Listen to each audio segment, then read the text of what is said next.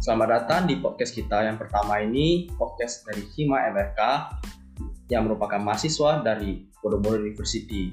Nah, Hima MRK itu apa sih? Hima MRK itu adalah himpunan mahasiswa dari prodi atau jurusan manajemen dan rekayasa konstruksi.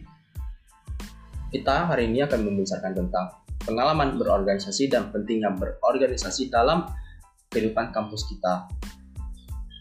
Untuk memperjelas pengal uh, pentingnya organisasi itu, kita kedatangan narasumber kita, Kenrich dari Angkatan 2018, dan dosen kita sebagai moderator, Bapak Andre Felix Setiawan. Dipersilakan waktu untuk memperkenalkan dirinya. Oke, uh, ya selamat. Nah karena ini podcast jadi nggak ada selamat pagi, selamat siang atau selamat malam. Kapan pun didengerin ya bisa bisa bisa kapan pun gitu. Oke, perkenalkan dulu. Saya Andre Felix Setiawan, salah satu dosen di MRK dan kebetulan saya pun sebagai uh, dosen pembina HIMA yang tadi sudah dijelaskan oleh Antoni ya. Nah, HIMA itu adalah salah satu uh, himpunan mahasiswa atau organisasi mahasiswa uh, untuk prodi manajemen rekayasa konstruksi. Dan saat ini uh, kita akan ngobrol-ngobrol nih mengenai uh, pen, pengalaman berorganisasi. Jadi selama uh, kita berkuliah itu kita tidak hanya uh, belajar, masuk kelas, kemudian pulang, kemudian mengerjakan tugas, uh, homework atau sebagainya, tapi kita ada juga yang namanya organisasi ataupun ada kegiatan-kegiatan lainnya. Nah, Uh, sekarang kita udah ada uh, narasumber kita juga nih, Ken Rich, dan ini pengalaman berorganisasinya udah sangat-sangat banyak nih. Boleh Ken Rich mungkin uh, perkenalkan diri dulu uh, dan uh, bisa cerita juga langsung nanti mengenai pengalaman Ken Rich. Silakan Ken Rich. Baik, terima kasih Pak. Halo, um, salam kenal semuanya. Nama saya Ken Rich, uh, mahasiswa MRK tahun 2018 jadi uh, saya senang banget berorganisasi ya. Dari SMA itu udah ikut yang namanya OSIS tuh kalau di sekolah kalian tahu kan. Lalu waktu masuk ke kampus langsung terjun lagi nih ke organisasi. Jadi ketua UKM futsal sama wakil ketua HIMA. Lalu tahun berikutnya jadi ketua HIMA. Lalu sekarang menjadi um, salah satu anggota BEM Wow, berarti nonstop ya Ken ya? Iya pak. Dari awal masuk kuliah udah langsung gas terus, tancap terus ya sampai sekarang. Uh, berarti setiap tahunnya selalu uh, terlibat dalam organisasi ya Ken Rich? Iya pak, betul pak. Setiap tahun ada ikut organisasi. Nah ini mungkin menarik nih. Kalau misalkan orang-orang ngedenger nih, capek nggak sih? Gimana sih cara bagi waktunya antara kuliah, antara organisasi, terus tugasnya banyak gitu kira-kira yang Cambridge lakukan apa aja sih selama selama berorganisasi dan kuliah itu uh, khususnya untuk membagi waktu ya seperti apa Cambridge mungkin bisa cerita. Kalau dibilang capek capek pak. Karena kan uh, dari segi pikiran kita harus fokus ke organisasi fokus ke kita punya studi kan nggak uh, mentang-mentang kita ikut organisasi studi kita kita abaikan kan pak. Hmm. nah jadi uh, yang pertama pasti capek. Capek pikiran. Dan untuk pembagian waktunya pak kalau menurut saya ada skala prioritas ya pak. Di uh, untuk mengatur waktunya jadi kalau misalnya uh, kita atur nih prioritas yang mana nih yang lebih penting mungkin uh, ada ujian belajar dulu atau ngurusin organisasi dulu atau ada tugas ngurusin yang mana dulu nih dengan kita tentuin skala prioritas kita bisa manage waktu kita dengan baik sih kalau itu menurut saya. Wow, wow, wow. Keren banget kan Rich. Jadi uh, dari berarti dari zaman mahasiswa nih udah udah belajar buat uh, tentuin prioritas mana sih ya yang yang harus dikerjain lebih dulu gitu. Karena ya memang uh, saya pun nih kalau misalkan boleh curhat di sini sebagai dosen tugasnya banyak banget, kerjaannya banyak banget dan itu tadi yang Carriage bilang sih jadi uh, ya kita harus pinter-pinter bagi waktu khususnya yang tadi Carriage bilang uh, tentuin prioritas jadi ya memang mungkin uh, salah satu kelebihan bisa berorganisasi itu ya kita bisa belajar buat uh, nentuin mana sih yang paling penting, mana sih yang harus kita kerjain dulu, mana sih yang uh, bagian-bagian uh, yang yang lebih urgent gitu yang harus di, dikerjain. Nah, satu pertanyaan lagi nih, kenapa sih Kenrich uh, tadi Kenrich bilang kalau dibilang capek capek banget gitu. Tapi kenapa sih masih mau tetap ngelakuin gitu organisasi sama kuliah gitu? Wah, pertanyaan menarik sekali nih, Pak. Jadi uh, alasan saya mau ikut organisasi itu karena dari berorganisasi dapat belajar banyak hal pak. Dari leadership dari team work dan segala macamnya pak. Terus nggak cuman leadership sama teamwork nggak cuman skill-skill doang nih tapi kita juga dapat network pak. Kita bisa bersosialisasi nih sama teman-teman yang lain dari yang nggak kenal nih misalnya ada si A dari jurusan HBP nih nggak kenal karena ikut berorganisasi jadinya oh ini si A, ini si B, ini si C. Begitu sih Pak. Jadi dapat bersosialisasi juga. Oke, jadi ada networking juga ya. Iya, Pak. Nah, kalau kayak gitu bisa dong nih kita cari cari pacar gitu di lewat organisasi. Bonusnya Kira -kira. mungkin itu, Pak. itu salah satu modusnya berarti ya? Bonusnya, Pak. Tapi ada nggak sih dari dari misalkan pengalaman karirnya udah banyak tadi, ada nggak sih teman-teman misalkan yang yang dari organisasi terus tiba-tiba jadi ya itu jadi jadi nyantol gitu? Ada pak. Ada ada ya? beberapa pak. Ada ya? Kalau kalian sendiri gimana nih? Belum pak. Masih fokus ke studi sama pekerjaan pak. Asih, oke. Oke jadi kan udah kerja juga sekarang? Uh, sudah pak. Wow wow. Jadi udah kuliah sebagai mahasiswa terus organisasi masih ya sekarang ya masih uh, pak ya ya anggota BEM terus kerja juga part time berarti ya di luar ya? Iya part time pak.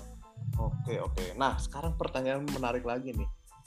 Uh, kita fokus ke organisasi. Organisasi. Jadi selama pandemik ini nih apa sih yang ngebedain organisasi dulu yang, yang maksudnya dulu kan bisa seru-seruan tuh di kampus, bisa ada meeting BEM atau hima atau apa gitu, bisa ketemu langsung. Nah sekarang uh, selama pandemik ini kan kita nggak boleh kumpul-kumpul kan, sedangkan organisasi itu kan kumpul-kumpul. Nah itu kira-kira uh, apa sih perbedaannya antara uh, sebelum pandemi sama setelah pandemi?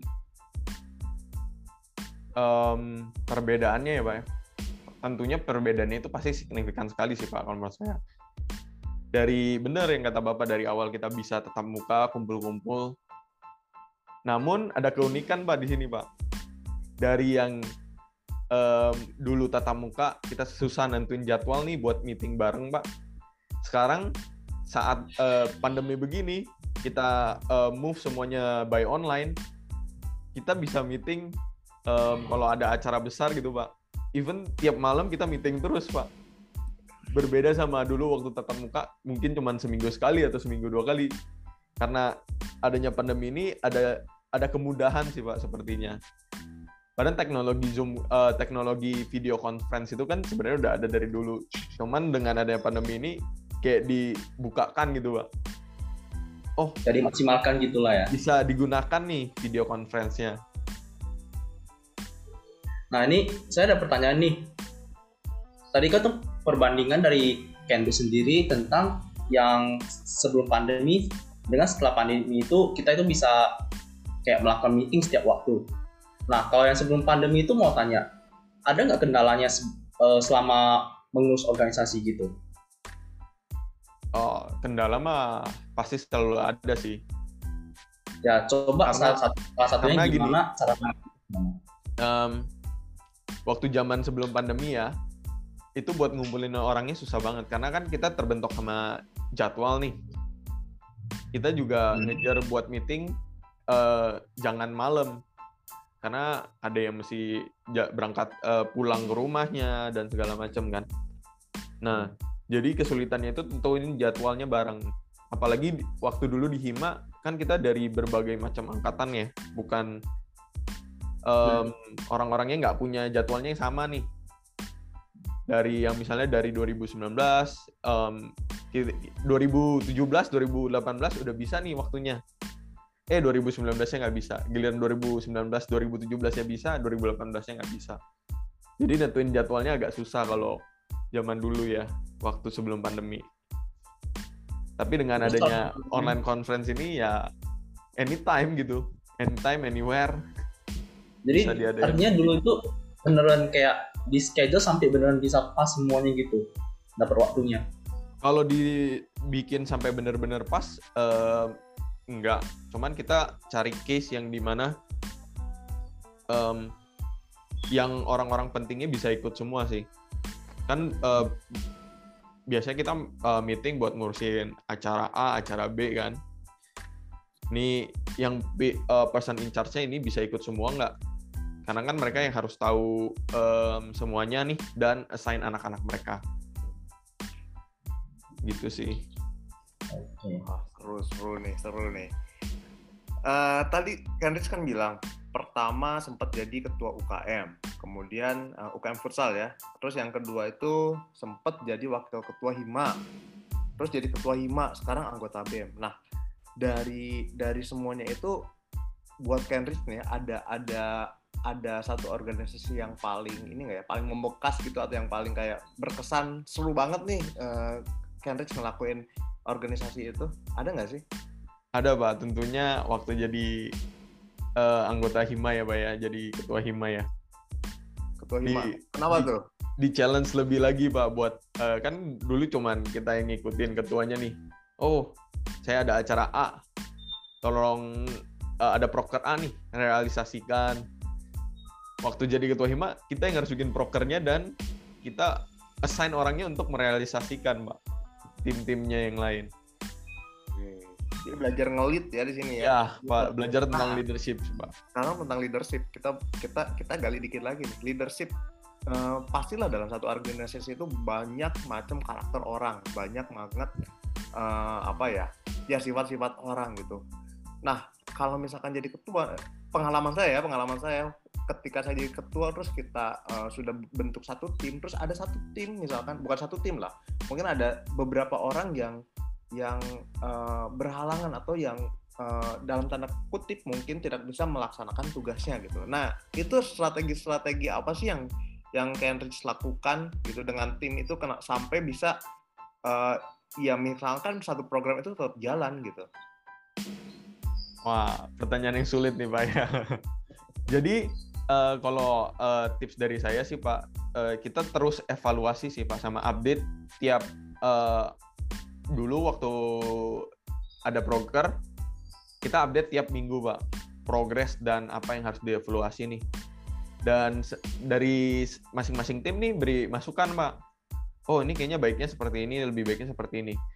Nah untuk eh, anggota yang tidak mampu menyelesaikan tugasnya, kalau menurut saya saat evaluasi kan ketahuan tuh Pak dan update-nya. Oh ini belum mencapai target nih. Mungkin kita bisa nanyakan masalahnya kenapa. Jika memang eh, kendala di eh, anggotanya kurang, kita tambahin anggotanya atau memang dianya sudah eh, tidak maksimal lagi, mungkin kita bisa ganti ke anggota yang bisa eh, menyelesaikan tugasnya tersebut, Pak. Intinya sih evaluasi dan progres sih Pak. Evaluasi dan update. Jadi selalu belajar ya nggak pernah dalam Iya Pak. nggak pernah ada sesuatu yang perfect mungkin ya dalam Betul satu Pak. organisasi atau dalam uh, satu program gitu. Nah mungkin sekarang kita ngobrol ke Antoni nih sedikit nih. Kalau Antoni sendiri nih uh, saat ini menjadi anggota Hima ya kalau nggak salah ya. Iya. Nah bagian apa sih Antoni di di anggota Hima terus uh, selama ya mungkin selama ham- ha- uh, sudah satu tahun ya hampir satu tahun ini uh, kesan dan apa sih uh, ada sesuatu yang didapetin nggak sih dari berorganisasi khususnya di Hima MRK juga nih? Hmm, saya itu di Hima itu di bagian multimedianya. Nah, di bagian multimedia biasa ditantang tuh tetap kayak berpikir, oh ini mau ngapain tuh. Terus kita tuh awalnya itu selalu pas baru begitu masuk udah dikasih jadwal, masih bukan dikasih jadwal sih kayak minggu pertama mau postnya apa, minggu kedua postnya apa. Nah itu kan ada tema-temanya gitu. Hmm. Itu sempat saya googling kayak awalnya saya nggak tahu nih, ini, ini istilahnya apa ya. Nah, setelah googling, oh baru tahu ternyata ini itu adalah ini ini bla bla bla, terus ada pernah kejadian di mana gitu. Semua itu berkaitan dengan eh mana- eh, MRK ini. Jadi bisa nambah pengetahuan juga di samping eh, kayak kreativitas. Oke, berarti nggak nggak ada masalah ya sama kayak Kadek juga ya tadi bagi waktu kuliah sama organisasi itu nggak nggak bermasalah ya? Ya cuman kur, uh, waktu bermain dikurang. Oh, waktu main kurang nih gimana nih? Padahal kan zaman-zaman kuliah, jujur saya dulu zaman kuliah itu demennya main tuh. Kalau misalkan ada pilihannya main sama belajar, main. Nah, tapi ya itu saya sadarnya itu sudah sudah sudah tua. Ya sekarang sudah tua nih saya. Jadi ketika saya ngerasa sekarang oh iya harusnya dulu saya melakukan ini ini ini. Tapi ya ya yang namanya penyesalan emang selalu selalu datang uh, nah uh, gimana sih misalkan coba saya mau tanya Kendrick atau Anthony ini ada ada ada ini nggak? Maksudnya lagi main game atau sesuatu gitu dan itu uh, efeknya apa sih setelah ikutan uh, organisasi itu dan jadi ya berkurang buat waktu mainnya gitu. Mungkin dari Anthony dulu atau dari Candice boleh? Oh dari Candice dulu. Oke. Jadi um, kan lagi zaman-zaman nih game FPS yang uh, namanya Valorant, Mbak. Oke oke. Ya. Uh, Mobile Legend udah nggak zaman ya? Kebetulan saya nggak main game mobile, oh. Pak. Oke oke, saya berarti yang kurang update nih kayaknya nih. Oke, okay, gimana ya, dari betul kata Antoni. Jadi uh, waktu bermain kita kurang, Pak. Tadinya yang bisa main dari di weekdays-nya kita bisa main uh, setelah pulang kuliah capek kita mau main uh, game buat refreshing. Akhirnya karena ikut berorganisasi uh, mesti ngurusin beberapa satu dan dua hal gitu. Tapi bukan berarti ikut organisasi nggak bisa main game. Tadi kan uh, kembali lagi ke manajemen waktunya, Pak kita di manajemen dan rekayasa konstruksi kan nggak cuma belajar tentang manajemen tentang konstruksi aja nih. Kita juga dilatih nih ada mata kuliah tentang uh, eh, HR yang kalau kita telah-telah bisa bantu kita dalam kehidupan juga nih. Nah ya jadinya waktu mainnya berkurang. Jadi kalau kalau saya saya prioritaskan waktu hari Sabtu itu untuk uh, bermain game pak dan hari Minggu untuk beribadah sama uh, family time, Pak. Senin sampai Jumatnya workday kalau saya seperti itu, Pak. Jadi oh. tentang kuliah, tentang organisasi, tentang pekerjaan semua di hari Senin sampai Jumat, Pak. Oke, oke. Nah, kalau ini gimana nih? Kalau saya ambil dari yang itu aja ya pengalaman yang pas Podomoro Golden Week gitu ya. Itu kan memang lagi sebenarnya kerjanya tuh memang banyak tapi kalau barang-barang kerjasamanya itu enak sih. Cuman kalau misalnya kayak karena bagian tau lah bagian multimedia ngedit ngedit gitu desain udah selesai submit revisi submit revisi revisi terus sampai tengah malam itu jangan kan apa seminggu aja nggak megang main game gitu sama sekali. Dia kayak ya udahlah mau gimana ya? Nggak mungkin kan dilepas gitu. Mau nggak mau nyelesain. Nggak nyelesain yang mampus dikejar terus. Oke seru-seru nih. Berarti uh, tadi ya kalau misalkan saya dengar dari Kenis dan Anton itu kayak ya kita belajar buat manage diri sendiri juga. Berarti ya bukan organ organisasi aja bukan belajar di manajemen dan rekayasa konstruksi aja tapi ya manage diri sendiri gitu. Ada ada sesuatu yang apa ya harga yang kita bayar lah. Atau ada sesuatu yang kita uh, apa istilahnya itu korbankan mungkin ya waktu main game gitu. Karena saya nih sedikit cerita nih. Dulu saya pun uh, ikut organisasi itu dari zaman uh, dari kecil pokoknya. Saya saya ingat dari gereja tuh dari gereja kemudian uh, osis zaman SMA tuh zaman SMA tuh ada satu game yang waktu itu booming banget uh, CS kalau kalian tahu tuh uh, Counter Strike nah itu itu benar-benar saya sampai kayak apa ya sampai udah benar-benar waktu saya kesedot di Counter Strike. Nah itu itu yang itu yang saya ngerasa setelah mungkin seminggu dua minggu saya saya terlalu edik dengan dengan game itu buat itu bikin saya fine fine aja. Tapi setelah sebulan dua bulan dan saya mikir wah eh, program saya pro, bukan program saya program kita organisasi yang di uh, baik itu gereja maupun osis di sekolah atau bahkan sampai tugas-tugas nilai pun semua jeblok tuh. Itu kenapa? Karena ya tadi yang tadi Kenris dan Anthony bilang kita nggak saya nggak manage diri saya sendiri gitu. Jadi saya terlalu terlalu keracunan ya, ya. Pak. Ya terlalu keracunan dengan game itu. Karena itu itu itu memang um, menurut saya itu sesuatu yang apa ya yang bikin bikin kita edik banget gitu toxic banget lah itu game itu. Nah berarti berarti dengan ikut organisasi pun bisa sedikit mengurangi lah ya. Iya pak. ya. ada tanggung Karena jawab ada ya. tanggung jawabnya pak. Ya dan lebih lebih nggak enak sama teman-teman mungkin ya. Iya pak. Iya iya. Yang lain udah uh, kerja sampai untuk uh, menggapai acara ini nih biar jalannya lancar tapi kita malah main game nggak bertanggung jawab pak wah seru nih seru nah ini kan biasa masalah cowok nih ya nah kalau misalkan pengalaman nih dari ya Kenris atau Anthony ada nggak sih masalah uh, dari dari sisi cewek gitu. Kalau cewek uh, cenderung kan nggak terlalu banyak main game gitu. Nah biasanya masalah-masalah yang ada di organisasi itu apa sih kalau seputar seputar wanita gitu? Hmm, sulit nih pak. Karena nggak pernah nanya sama teman-teman sih pak. Ya kalau dari saya sih itu ada yang kayak kebetulan ceweknya gamers gitu dari pagi main sampai malam. Oh gamers juga nih ya? Uh, ya dia dia juga mainnya Valorant gitu ya kan itu gila banget sih cuma terus ada yang kayak ngebucin terus 24 jam bucin nih seru juga nih ngebucin nih jadi bahkan uh, apa ya kalau misalkan kita ngomongin lagi berarti kalau misalkan organisasi waktu sama pacar kita berkurang juga dong nah loh iya pak wah nah, saya nggak tahu nih kembali kembali lagi skala prioritas tadi pak skala prioritas betul iya. betul Betul, tapi ini uh, ada sedikit pengalaman juga nih. Jadi uh, memang yang namanya apa ya, namanya organisasi itu kita benar-benar memanage semua, hampir semua uh, kehidupan kita gitu. Jadi uh, memanage waktu. Nah, ada satu pengalaman dari dari dari dulu teman saya. Uh, cerita nih waktu zaman ya biasalah saya masih mahasiswa masih masih muda dulu. Masih mahasiswa terus uh, tadi yang diceritain Anton itu ada orang yang masalahnya ya bucin. Atau kerjanya tuh ya pacaran mulu gitu. Nah setelah ikut organisasi uh, ada satu teman saya itu uh, ya mau nggak mau harus bagi waktu gitu dan teman saya itu cukup bertanggung jawab ya cukup bertanggung jawab untuk uh, uh, mengerjakan tugasnya di organisasi atau di kuliah sehingga dia harus bagi waktu nih sama sama pacarnya gitu.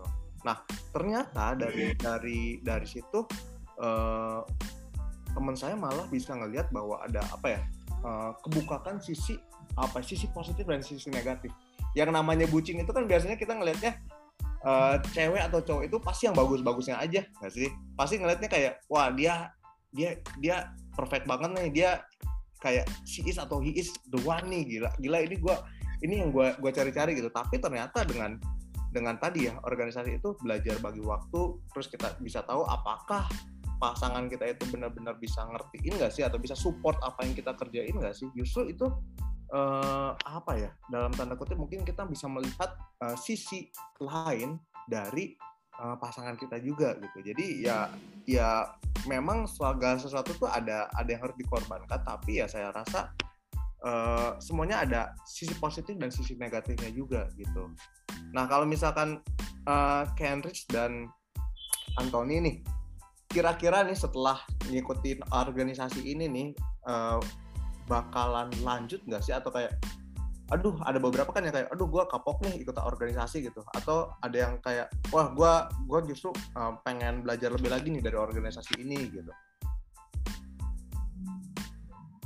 Gimana? Ada oh. ada ada rasa kayak pengen aduh kapok nih gue nggak akan ikut organisasi lagi nih atau uh, justru saya pengen uh, ngasah skill saya lagi gitu. Kalau menurut saya uh, berorganisasi itu penting, Mbak.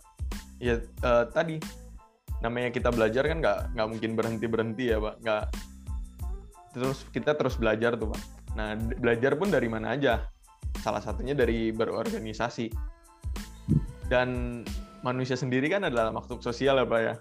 Ya nggak mungkin nggak bersosialisasi uh, mungkin semakin seiring berjalan waktu semakin tua mungkin organisasi yang diikutin akan dikurangi sih pak kalau menurut saya dari yang awalnya uh, waktu tahun pertama ikut dua organisasi tiga organisasi tapi setelah udah mau masuk semester akhir nih pak udah mulai jadi satu organisasi udah mulai fokus skripsi dan segala macamnya pak Oke, oke. kalau untuk kapok sih enggak pak tapi eh, menurut saya karena kita harus tetap berorganisasi sih pak karena dari organisasi eh, learns many things lah pak Oke. Nah, kalau Antoni sendiri gimana nih? Kalau menurut saya tuh ya organisasi itu kayak suatu wadah kecil gim eh, untuk melatih kita tuh gimana ntar kalau misalnya kita di lapangan kerja atau di apa istilahnya ya kehidupan sosial ya gitu ya Eh, cara kita menghadapi setiap orang yang punya sifat yang berbeda-beda gitu.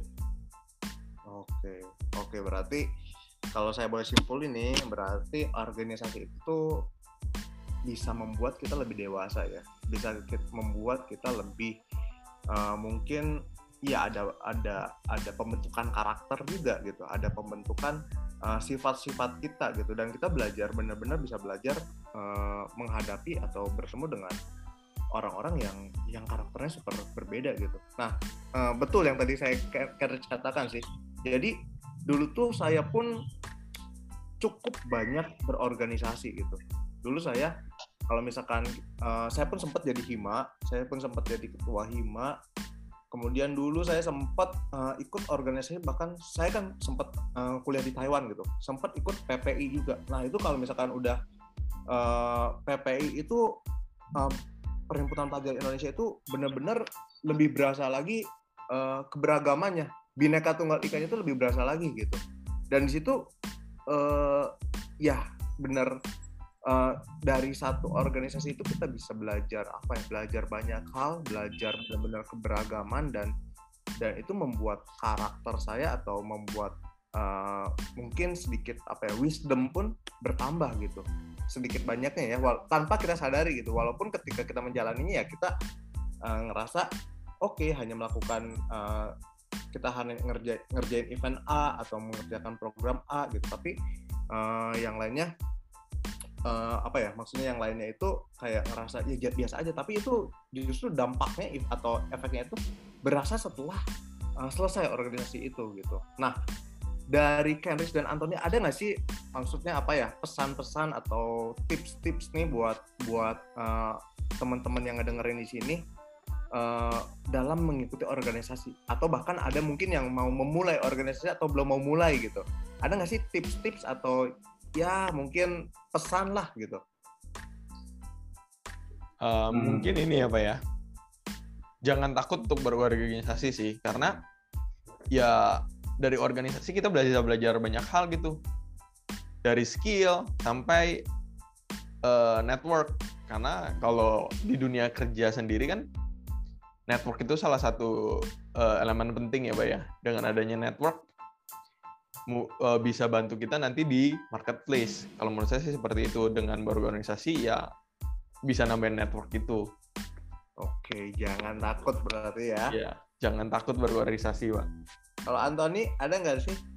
Hmm, bagi eh, mau adik-adik kelas ataupun siapa pun yang belum pernah organisasi, udah tancap aja gas aja, ikut aja, udah nggak nggak punya skill nggak apa-apa. Dari sana kalian di kalian sendiri bakal diajar atau enggak belajar sendiri gitu untuk mengasah skill kalian membentuk eh, sebuah skill yang sebelumnya kalian tidak punya gitu.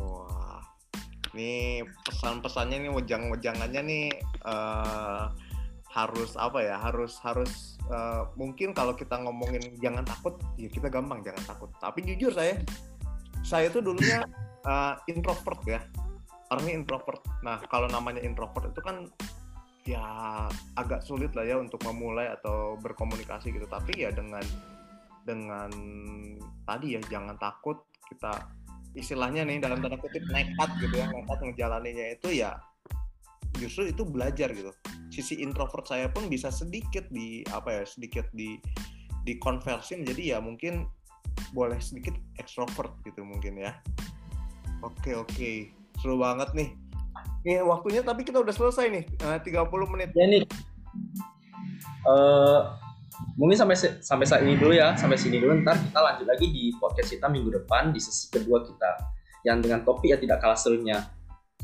Tunggu saja minggu depan. dan jangan lupa untuk mendengarkan podcast kita selanjutnya. Oke, thank you Kenrich, thank you Anthony. Thank you Andre, thank you Terima Anthony. kasih semua. Ya.